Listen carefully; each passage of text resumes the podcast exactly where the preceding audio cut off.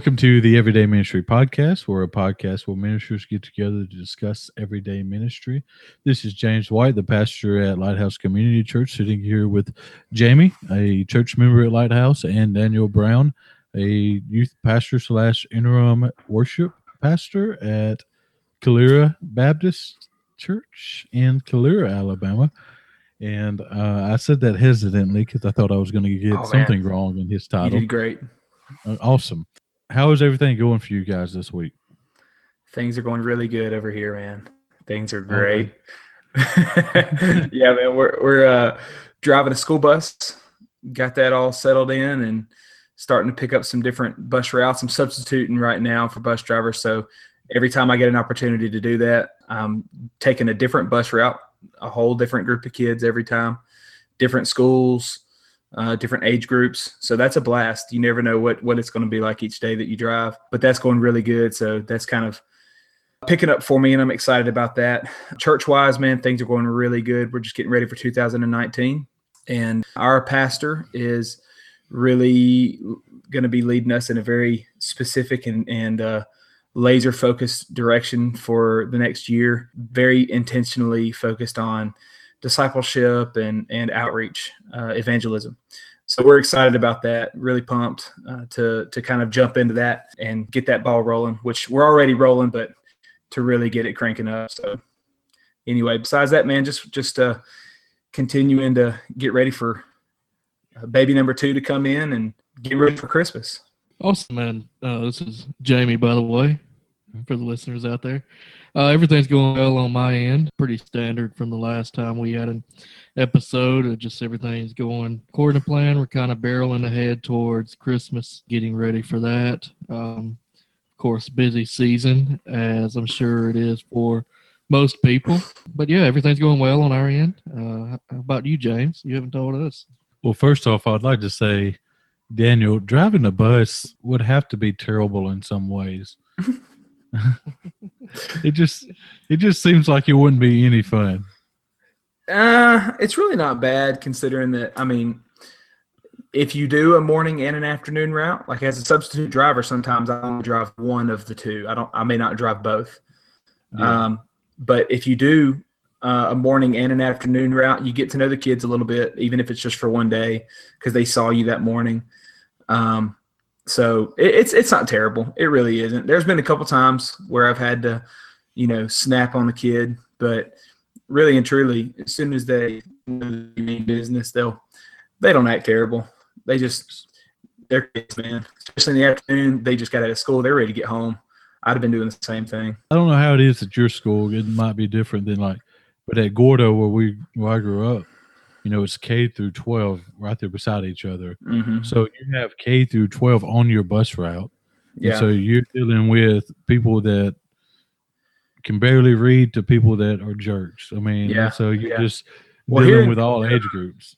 Here in Calera, we do have it's a larger area. This the high school just went up to six A this last year, so it's a larger and it's a growing area.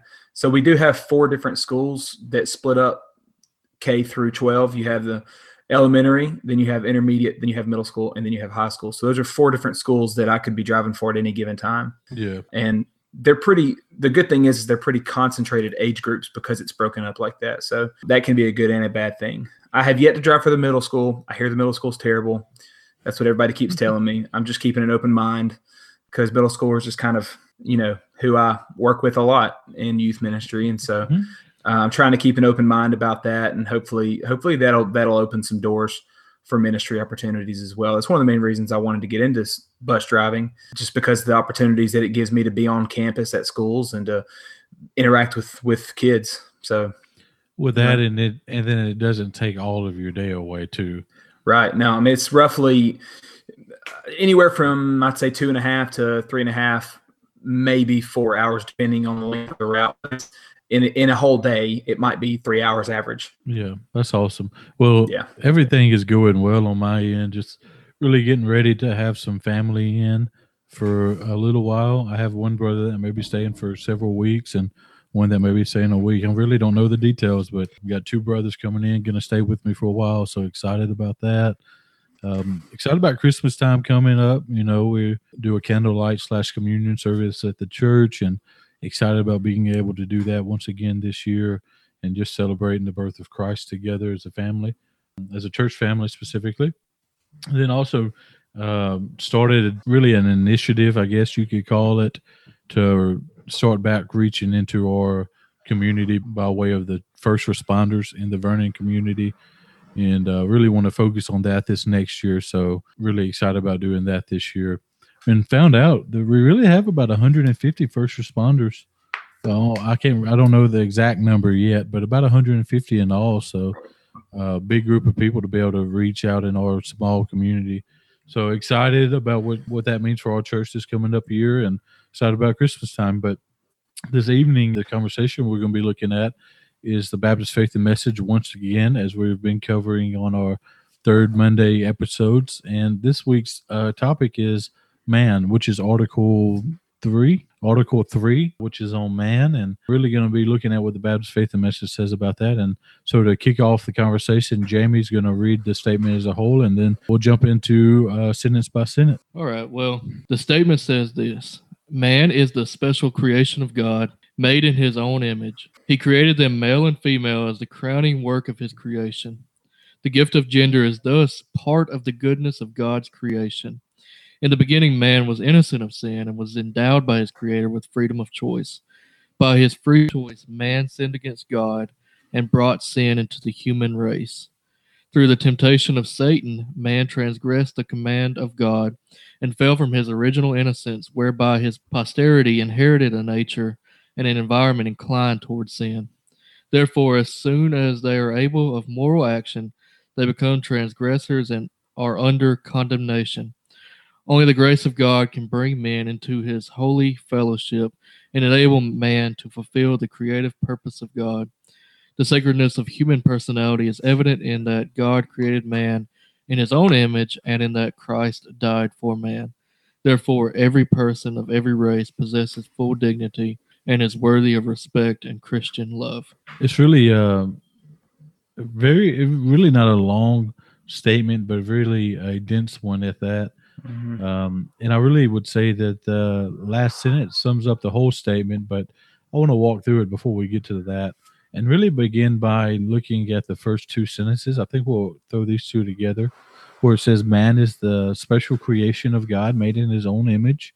He created them male and female. Um, as the crowning work of his creation, the gift of gender is thus part of the goodness of God's creation. Well, uh, of course, you know that word gender is a a very heavy and hot topic in our culture and society today. So, of course, we could probably take up this entire episode and many more uh, just on the discussion and topic of gender. But I do think that that is a super valuable and key term state a sentence right there for us to to consider and and to really let that truth sink in there because we are seeing right then and there the clear delineation uh, between what the world says about gender and what scripture teaches us about gender. Just simply that gender, A, it's a gift, but B, it was part of God's plan from the beginning. It was never something that we created.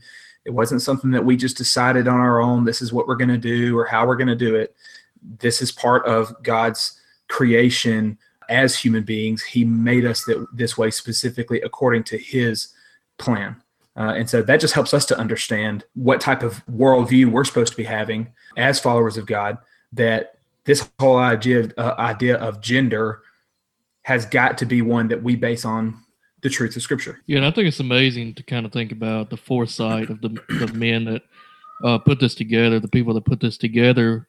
In that, uh, of course, it was 18 years ago, and I'm sure that a lot of this was laid even well before that in, in previous. Mm-hmm editions of the Baptist Faith and Message to uh, give this emphasis of the gift of gender that is not a result of the fall that that that man and and woman are both equally uh, full of dignity before God and and he created us different with different roles for a very uh, God glorifying reason. And of course, we see now that this is very important in our culture now. But just to kind of see how the creators of this statement had the foresight to understand that this this difference of understanding in gender that God created would lead to um, I guess kind of a, a, degradation of the view of of God's creation. I agree. I think y'all have done well on that idea of gender, and I think it's very important that we do note that that there is a separation there in in the society we live in. It is saying that gender is a choice, and we all know that in reality it's not because this is the way that God has formed man and woman, even before, as Jamie just said, before sin even entered the world.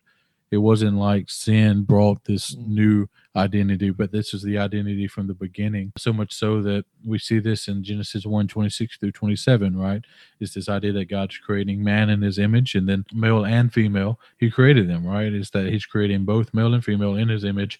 But I think it's important that we note that idea that man is created in his image, that man is different than that of any other animal or beast that walks on the earth and that, that God has separated man to be his image bearer. And I think that's why the next part that we're going to look at in this statement on man is such a horrific truth is that because man is the image of God, but because of sin, it has marred that image and made that image uh, something that it should not be.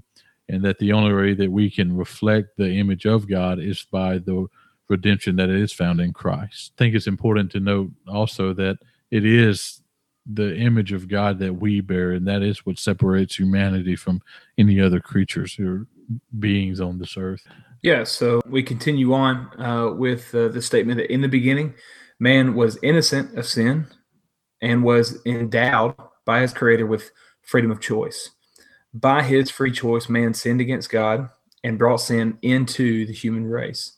You know, this is a this is a difficult part to to wrap our heads around. And and I would venture to say that this might even be kind of a controversial point within this statement of man. However, I would say from from my position that what's most important to bring out of this is simply the fact that man was innocent of sin at one point and there was a moment that we see in scripture where man and woman decided that they were going to go a different way, that they were going to take a different path, that they were going to disobey God's command. Um, this is the beginning of the story of the gospel. Mm-hmm. This is the start of it, where a man was a where a man was innocent and living in perfect harmony with God, and then a moment happened, something happened where man decided I think I want to see what life might be like outside of God's perfect will. And I, I, I don't believe that Adam and Eve really stopped to think about the consequences of that. Uh, but what we know from that uh, is that there was a moment where man decided to part ways from God in, in that choice. So, one thing that I love about this statement, uh, specifically this sentence, is the way it's worded. It introduces this idea of man's free choice. Now, this is, as Daniel said, it's kind of controversial, especially in the SBC world right now, right? It's this Mhm. this controversy of does man have free will? Does he not? Does God elect? Or does does God leave it up to man's free choice to save? Um, and what I love about the Baptist Faith and Message, and some people hate this about it, is that it does leave for some interpretation that Mhm. allows people to believe differently. Mhm. And this is one of those statements that does, because what we can agree on um, is that in the the perfectness of humanity at this point in human history, Adam and Eve had the free choice to choose either to sin or to not. Um, now, I, my stance would be that that is different now because sin has entered into the world. Um, but what we see is that in this moment in human history, that man could freely choose to sin or to not to sin. And I think that's an historical view for that of the Reformed faith or for the non Reformed in Baptist history. And so I, I love this statement because it's true either one way or the, either way you look at it. And so, and um, pre-fall humanity uh, it's one of the more difficult understandings of how man's will and how God's sovereignty interact. I've heard a theologian say, I can't remember who it was exactly, that it's much easier to understand the uh, interactions of God's sovereignty and man's will post fall, but pre fall is very difficult. And there's been theologians that have uh, came up with all kinds of different theories and understandings of of what happened, what exactly happened, and how it happened in the garden. And it's very difficult because we we know that God's sovereign. God this didn't surprise God when it happened, but at the same time, God's not responsible for man falling. That was man's choice, and it's a very difficult uh, thing to understand. Mm-hmm very very difficult so well, we can't yeah. be very dogmatic about it well we definitely see in first peter and then ephesians and a few yeah. other places where it says that before the foundation of the world that christ was the predestined plan of god to redeem yes. those that would believe in mm-hmm. him so even yes. before god said let there be or took and formed man from the dust that he knew man would sin yeah, yeah so but what we see in this and not only in this but in scripture is that man still freely chose to sin. Exactly. But I don't think it's much different as we're about to go into it. I don't think it's much different than in our world today, even though sin has been imputed into the world in that, uh, that we were born into sinful nature. As David says, in my mother's womb, I was born into iniquity. Mm-hmm. That not that his mother had him in sin, but that the world is sinful, and that even in his womb he was sinful. Mm-hmm. And so we see that this imputed sin has made all of us sinful but even though we're all sinful, we still freely choose to sin. Yeah. And so, uh, and though it's different because then we can't wrap our mind around it because we don't know a perfect world. Well, you know, and I know many people use this term probably way more than they should, but there is a bit of a mystery in understanding the fall of man, understanding the interaction of God's sovereignty and man's will. Uh, and I, I, think we can rightly say there's mystery in understanding it. Uh, and of course, that is overused, but I think it applies here. I think it's uh, well. I mean, whether it's overused or not, when it's the proper term, it's the proper term, yeah. and that's exactly what this is. I mean, the reality is, is, is yet again, here is another point in this in this confession of man what we believe the truth, the biblical truth is about man, that we could we could run in circles with this mm-hmm. for a long time, going down different different rabbit trails, trying to figure out, trying to explain um, the, the the you know the foundational truth of this of this statement. But the reality is is that like we've just said, a it is a mystery. God does not intend for us to believe or to or rather to understand all of it. He does intend for us to believe it, but not to understand it all. Um, and the other thing that God intends for us to see is that in the midst of that apparent chaos, it looks like chaos. When you're reading it in scripture, when you're seeing, it looks like there's just this huge moment of, of literal chaos. But in the midst of that, God, like you've already said, James, God knew that this was going to happen. He knew that this was going to take place. And therefore, in the midst of chaos, you have God who's mm-hmm. fully in control still. And it's in that apparent that that look of chaos that we see a God who's in control that I believe would cause us to turn it to turn and trust in him going, okay, this is this is insane right now. Life is going crazy, everything's falling apart. You know, it looked like the foundation of what God had done was was cracking when that happened. And yet God doesn't freak out. He doesn't he doesn't panic. Instead, he provides cover for them mm-hmm. and he sacrifices an animal for them. And so in all of that, God is is working systematically, just like he always does. You know, and as we you know, the purpose of our podcast isn't to just walk through this faith as well as the spiritual disciplines we're walking through, but we want to make these connections to our ministries. If it be you're a church member, a pastor, youth pastor, whatever the case may be, however you're serving God, and I think I think you touch on it there, Daniel. But I think to take it a step farther is that in this sovereignty of God, that even in man's, man's sinfulness, He was in control of His creation. It's such a reassuring thing when it seems like our churches are falling apart, or it seems mm-hmm. like our families are falling apart, or seems like life just isn't going the way that we wanted or intended on it to go. Is that it's probably a good thing it's not going the way intended because if it was going the way we intended, it's most likely not the way that God had planned. And uh, where our faith is in God's sovereignty and God's control of all things, and that even if it seems like, because even in you know we're about to read about this fall, and it's like the whole world turned upside down in this fall of man, and when Adam and Eve took of the fruit and ate it, it didn't it didn't just ruin their lives, but it changed all of creation. And in our lives, when it seems like the whole world is falling apart around us, that we can understand and know that God is still in control, that He is still on the throne. He will always be on the throne, and He is always reigning. And because He is always reigning, He is the one in control of the ministries that we are involved in. And so we trust Him in that. We hold on to Him in that, no matter what. Now, to be an encouragement. That is so much easier said than being done most of the sure. time. Yeah. Uh, but that's what we have to hold on to. Yeah. And uh, as we go ahead and move on to the next point, it goes on to say that through the temptation of Satan, man transgressed the command of God and fell from his original innocence, whereby his posterity inherited a nature and an environment inclined towards sin. Mm. Therefore, as soon as they are capable of moral, moral action, they become transgressors and are under condemnation. So it's so thick. I mean, you you said it at the beginning, James. It's just it is so dense. Every statement is just absolutely packed full of things that that need to be boiled down a little bit. Well, I think I think we have to start with this first portion of the sentence. Says through the temptation of Satan, man transgressed the commands of God, and I think this is something that's happened and I, I, I may sound like a negative person, which is probably natural for me, but I think through our history of teaching children the the history of humanity, we've downgraded what happened in the garden.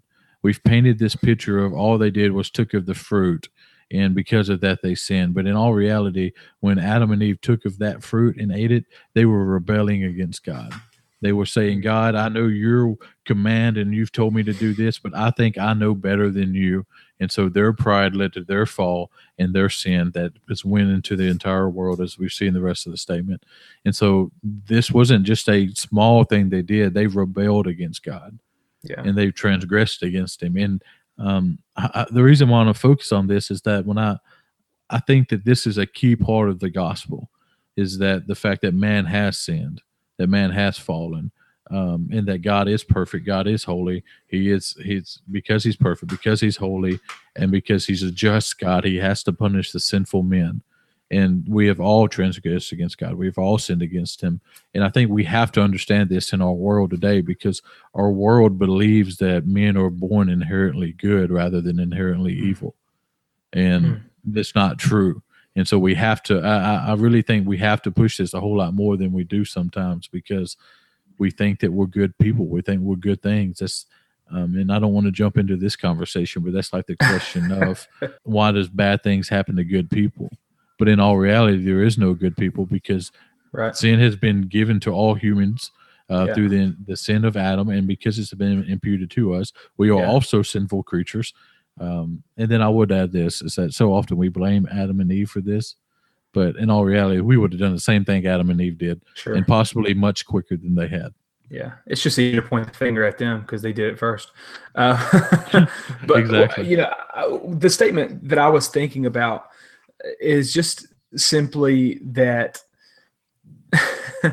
when we look at this and when we think about this, what we're seeing is this was not just a man or a woman who sinned. This was the act of a race, of a human race. Yes, it does boil down to the two of them because it happened within their lives. But like you just said, James, this is imputed. Mm-hmm. Every single man feels the effects. I mean, my goodness, scripture shows us that even the earth is feeling the effects of the sins of man. Which so how much more should man himself, who is directly guilty of this sin, be feeling those effects? I think something else that I kind of want to add to this is this idea of the fall of man, where man transgressed through the temptation of Satan, and that brought about uh, a imputed sinfulness to all humanity. Is this also should lead us to understand that the garden and the fall of man was an actual historical event. You know, there are uh, Christian uh, uh, evolutionists. There are theistic evolutionists who who will argue for the the truthfulness of evolution, what they believe to be the truthfulness of evolution. But where they where it really kind of falls apart is this understanding of where sin came into the world. Like, why do we need a redeemer? Why do we need Jesus to come? What's he redeeming to? Because what the Christian evolutionist fails to point out is where man was perfect and sinless and where he fell and you have some who will say, well, God just created the world sinful, which is an issue if our perfect God created a sinful world. Right. We yeah. we understand sin in the context of we chose sin, not God created sin. And so I think this is a very important aspect that we need to emphasize is that this is a historical event. Adam and Eve were real people that really fell and really imputed sinfulness to the rest of the world. It was not an allegorical tale. It wasn't, you know, just kind of something to help people understand without knowing the, the fullness of what happened. This actually happened. Yeah, this is no parable here. Exactly. Yeah. Um, and the other the other thing I was going to add to that, guys, is just that even going back to the, the previous statement we made, talking about man going from innocence to guilt, is that this whole portion of of this confession on man is that this is the most offensive part of the gospel. Mm-hmm. Yeah. The, it's easy to to swallow that God created us in his image and God created us out of love. It's easy to swallow that Jesus loves you. The difficult part here is that we don't deserve it. the yeah. difficult part is that we're the ones who are guilty. We're the ones who who gave Jesus a reason to even come because of our sin. And so that's that's the the struggle here with this whole thing is that we can try to figure out how to break it down systematically, but the reality is is that it excuse my language it sucks to have to accept that we're at fault mm-hmm. well, that's what's so hard and i think that's why and I, am glad you said that because i was about to lead into this next statement and i think that's why so many people have a pushback on Adam being their representative. They mm-hmm. say, you know, I didn't sin in the garden, I didn't do this, um, but they have no issue receiving Christ being their representative. Right. And if you're going to receive Christ as our a representative that imputes righteousness unto us, then yeah. you have to receive Adam as that. Yeah. I think Scripture is that clear when it says that there was two representatives, the first and the yep. second Adam. The first Romans. one is the one that imputes sin, and the second Adam is the one that imputes righteousness. Mm-hmm. And that's where our hope lies, which I think is going to be um, a really good transition to us for us as we move through the statement, where it says, Only the grace of God can bring man into the holy fellowship, enable man to fulfill the creative purpose of God, that Christ is our only hope. Christ is our only hope out of this sin. And so we just looked at the imputation of sin through Adam and Eve, and now let's look at it the imputation of righteousness from Christ. And so we see that Christ is our only hope. And I think that's why whenever we began this statement, the first thing I said was the last sentence kind of sums up the whole thing. And so let's read that sentence for you, and then we'll talk about that one briefly. It says, The sacredness of human personality is evident in that God created man in his own image. And in and in that Christ died for man, therefore every person of every race possesses full dignity and is worthy of respect and Christian love.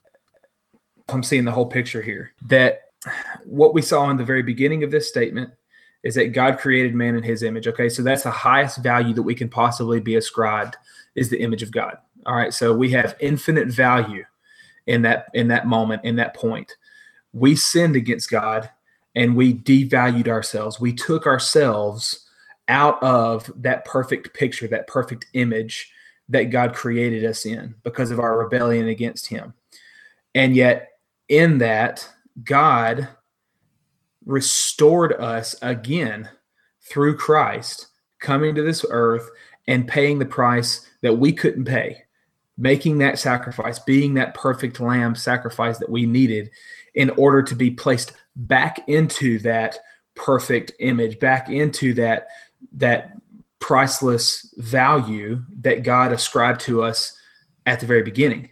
Um, and so, like you said a minute ago, just kind of going back and echoing what you mentioned there, um, that yes, our sin was imputed by Adam, but our salvation is imputed by Christ. And if we are not able to to understand just how much God loves us through this statement that God made us, we sinned, and then God restored us, man, we're not going to be able to see just how much God really loves us if we can't first see our need for that salvation, our need for that restoration. And so it's it's just really neat when you're able to take a look at it, you're able to see the whole picture, just how beautiful God's love is and how beautiful this picture is of that he's painting through history.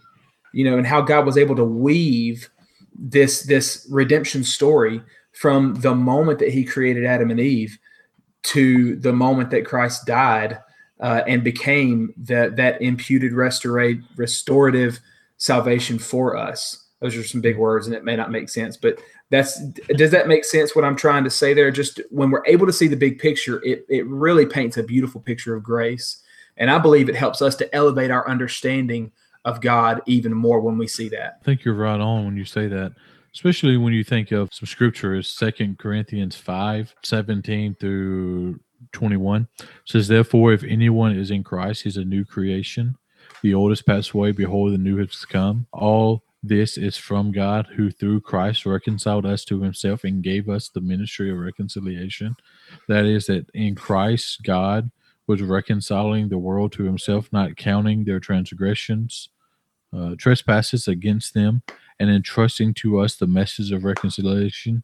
Therefore, we are ambassadors for Christ, God making his appeal through us that we implore you on behalf of Christ to be reconciled to God for our sake. He made him be, to be slain, who knew no sin, that in him he we might become the righteousness of God. And I think you hit the nail on the head earlier. Is that we we were created in the image of God to be image bearers of God. We mm. marred that image by sinning, and in Christ bringing us back into reconciliation to God, we are now His image bearers again through Christ. And that's why in Second Corinthians we see Paul saying that we are ambassadors for Christ, which is someone that is bearing the image of their master, their king, their ruler in a foreign land.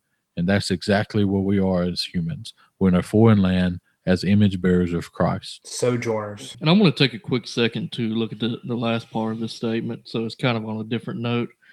It says, Therefore, every person of every race possesses full dignity is worthy of respect and Christian love. And kind of why I want to look at this is because I want us to understand that the reason we possess full dignity and are worthy of respect and Christian love is not because we're good people. The reason that uh, every person in the world has full dignity and is worthy of respect is because we are created in the image of God. We were created in His image, and and by that creation in God's image, that's what affords all people to be to be dignified, to to be respected. And you know, I know I've, I know I've kind of been attacking a few, I guess, modern philosophies of understanding, but one I kind of want to talk about is is you know atheism uh, does not have this, and there's no like if if your understanding is that we're all just kind of animals out here trying to uh, survive, there is no true dignity, there is no true respect that people are owed, and that that's you know that that's kind of the the foundation of our understanding of of all people is because we are created in God's image. Absolutely. Well, and, and, I mean, I guess to even simplify that down even more for our simple-minded listeners, similar to myself, is that the world elevates man, Scripture elevates God. Exactly. That's that's the major difference. That's yeah.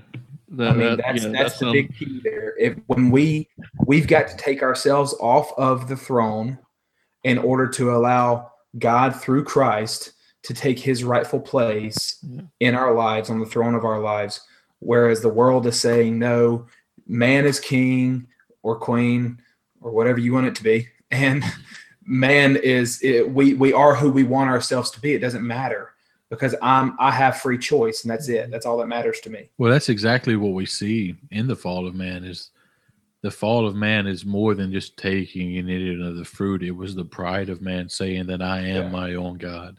Yeah. And that's what our society says today is that I am my own God. I can do with this life what I please. Yeah. And we we even saw it in a few years back, the whole YOLO, you only live once situation there. That's exactly what that whole statement was about was you Yeah. only live once, let's live however we want. This is the only life we got. We are our own God, so we do what That's we it. want to do. That's Um, it. Make the most yeah. out of this life that you have now because this is all you got. Yeah, but as believers, this is more of a transitional period Yeah. that our true life begins once we leave this life. yeah. But Well, our um, true life begins once we surrender to Christ. well, yeah, yeah, but it's lived out in its fullness when we live when we leave this life. But we do get to experience that eternal life even now yes, with the expectation of what is to come. no doubt, no doubt. All right, well, this has been the portion of man on the Baptist Faith and Message, and as we all three alluded to earlier, that this is so significant that we understand because this is really a huge part of the gospel. Because if we don't understand our depravity and sinfulness, then we cannot truly understand our need for Christ. Mm-hmm. And so I want to encourage the listeners, if you're Southern Baptist, to go back, read through it, reflect on it, think you through it, and possibly even take your church through it. But if you're not Southern Baptist, read the statement for yourself. Look at it, look at the scriptural explanations, and see where we as Southern Baptists derive this statement from. And as we move into the plugs of the week, I actually don't have any plug. And so I want to see what you two guys have. I'll, I'll go first. Actually, I've really only got one plug, and it doesn't have anything directly to do. It kind of indirectly does, but there is an awesome website that I stumbled upon a couple of weeks ago that I, I've been wanting to share with folks, and so I just thought this would be a good opportunity. It's a website that's called OneForIsrael.org, and really, what this website focuses on is um, evangelism to the Jewish race and there is an awesome link on this website that you can go to that it's called I Met Messiah.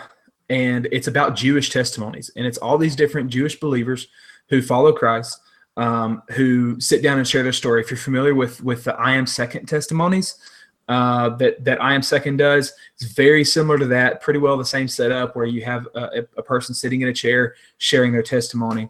And I got sucked in last week, guys where I, I watched this for probably like two to two and a half hours.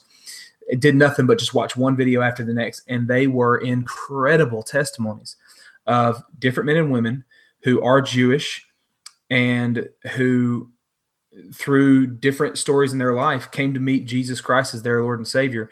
If you know anything about the Jewish race, you know that that's that's just an amazing thing when when people who are Jewish come to know Jesus Christ as their Lord and Savior. So I encourage you go check out that website oneforisrael.org uh, and go listen to or go watch some of those testimonies. I'm telling you, they are so encouraging, and you will learn a ton um, about what modern day Jews believe, what they're taught within Orthodox uh, Jewish faith, and and it's it's enlightening, it's encouraging, and I think if nothing else, it might even give you an opportunity if you ever encounter a Jew, uh, how to how to witness specifically to a Jewish person. So it, I I just thought it was awesome, and I, I wanted to encourage our listeners to go check that out. Yeah, so I too have a plug of the week that is not related to our episode whatsoever. so, uh, if any of our listeners out there are kind of um, into apologetics, defending the faith, any, anything of that such, and something that I've kind of increasingly got into is is how to defend our understandings of the faith. Is I actually want to recommend a a podcast slash website for you all to check out. And I'm gonna go ahead and put this uh, caveat out there. It's a Reformed Baptist website, which is how I personally identify theologically as Reformed Baptist in the Southern Baptist Convention. But I think for all people, this is a very all Christians. This is a very good resource, and that is um, Alpha and Omega Ministries by Dr. James White and the podcast is the dividing line uh, dr james white also does that it, it's it's a very uh, very good podcast to kind of begin to understanding uh, apologetics because he is actually one of the very few professional, like career apologetic Christians that we we see nowadays. It's not a very common profession, but that is something that he's really spent his life life's work. Actually, if you listen to his story, he said he knew like when he was like 16 that he was going to spend his entire life defending the faith. So in a in a professional sense. So that's my plugs of the week. If anyone else wants to add anything, he may be one of the original James Whites out there, but I have a head full of hair better than his. Um, Just because you have a head full of hair doesn't mean it's better. Well, guys, thanks for the plugs. Obviously, I didn't have any this week, so that's my fault, but that's all right. I think the listeners can spend all day either watching uh, these amazing videos that Daniel mentioned of the transformation of Christ in the Jewish community, as well as some apologetic videos by Dr. James White. And he actually, he's really big in apologetics in the Muslim world. So you yeah. kind of get two uh, well, sides. He, of, he has two primary, I would say, opposing faiths that he focuses on, which is Islam and Mormonism. That, that he has tons of material on those two faiths that are outside of what we would consider Orthodox Christian faith. Awesome. So go look at those two websites. Y'all can learn more about and how to defend your faith against Orthodox Jewish individuals as well as Muslims and Mormons. Well, this has been the Everyday Ministry Podcast. We're a podcast where everyday ministers together to discuss everyday ministry. If you're encouraged by what you hear, please go like our Facebook page, share the episodes, and rate the podcast on iTunes. Don't forget that a new episode drops every first and third Mondays. Our prayer is that these episodes are an encouragement to you and that you would be faithful in the ministry that God has placed you in.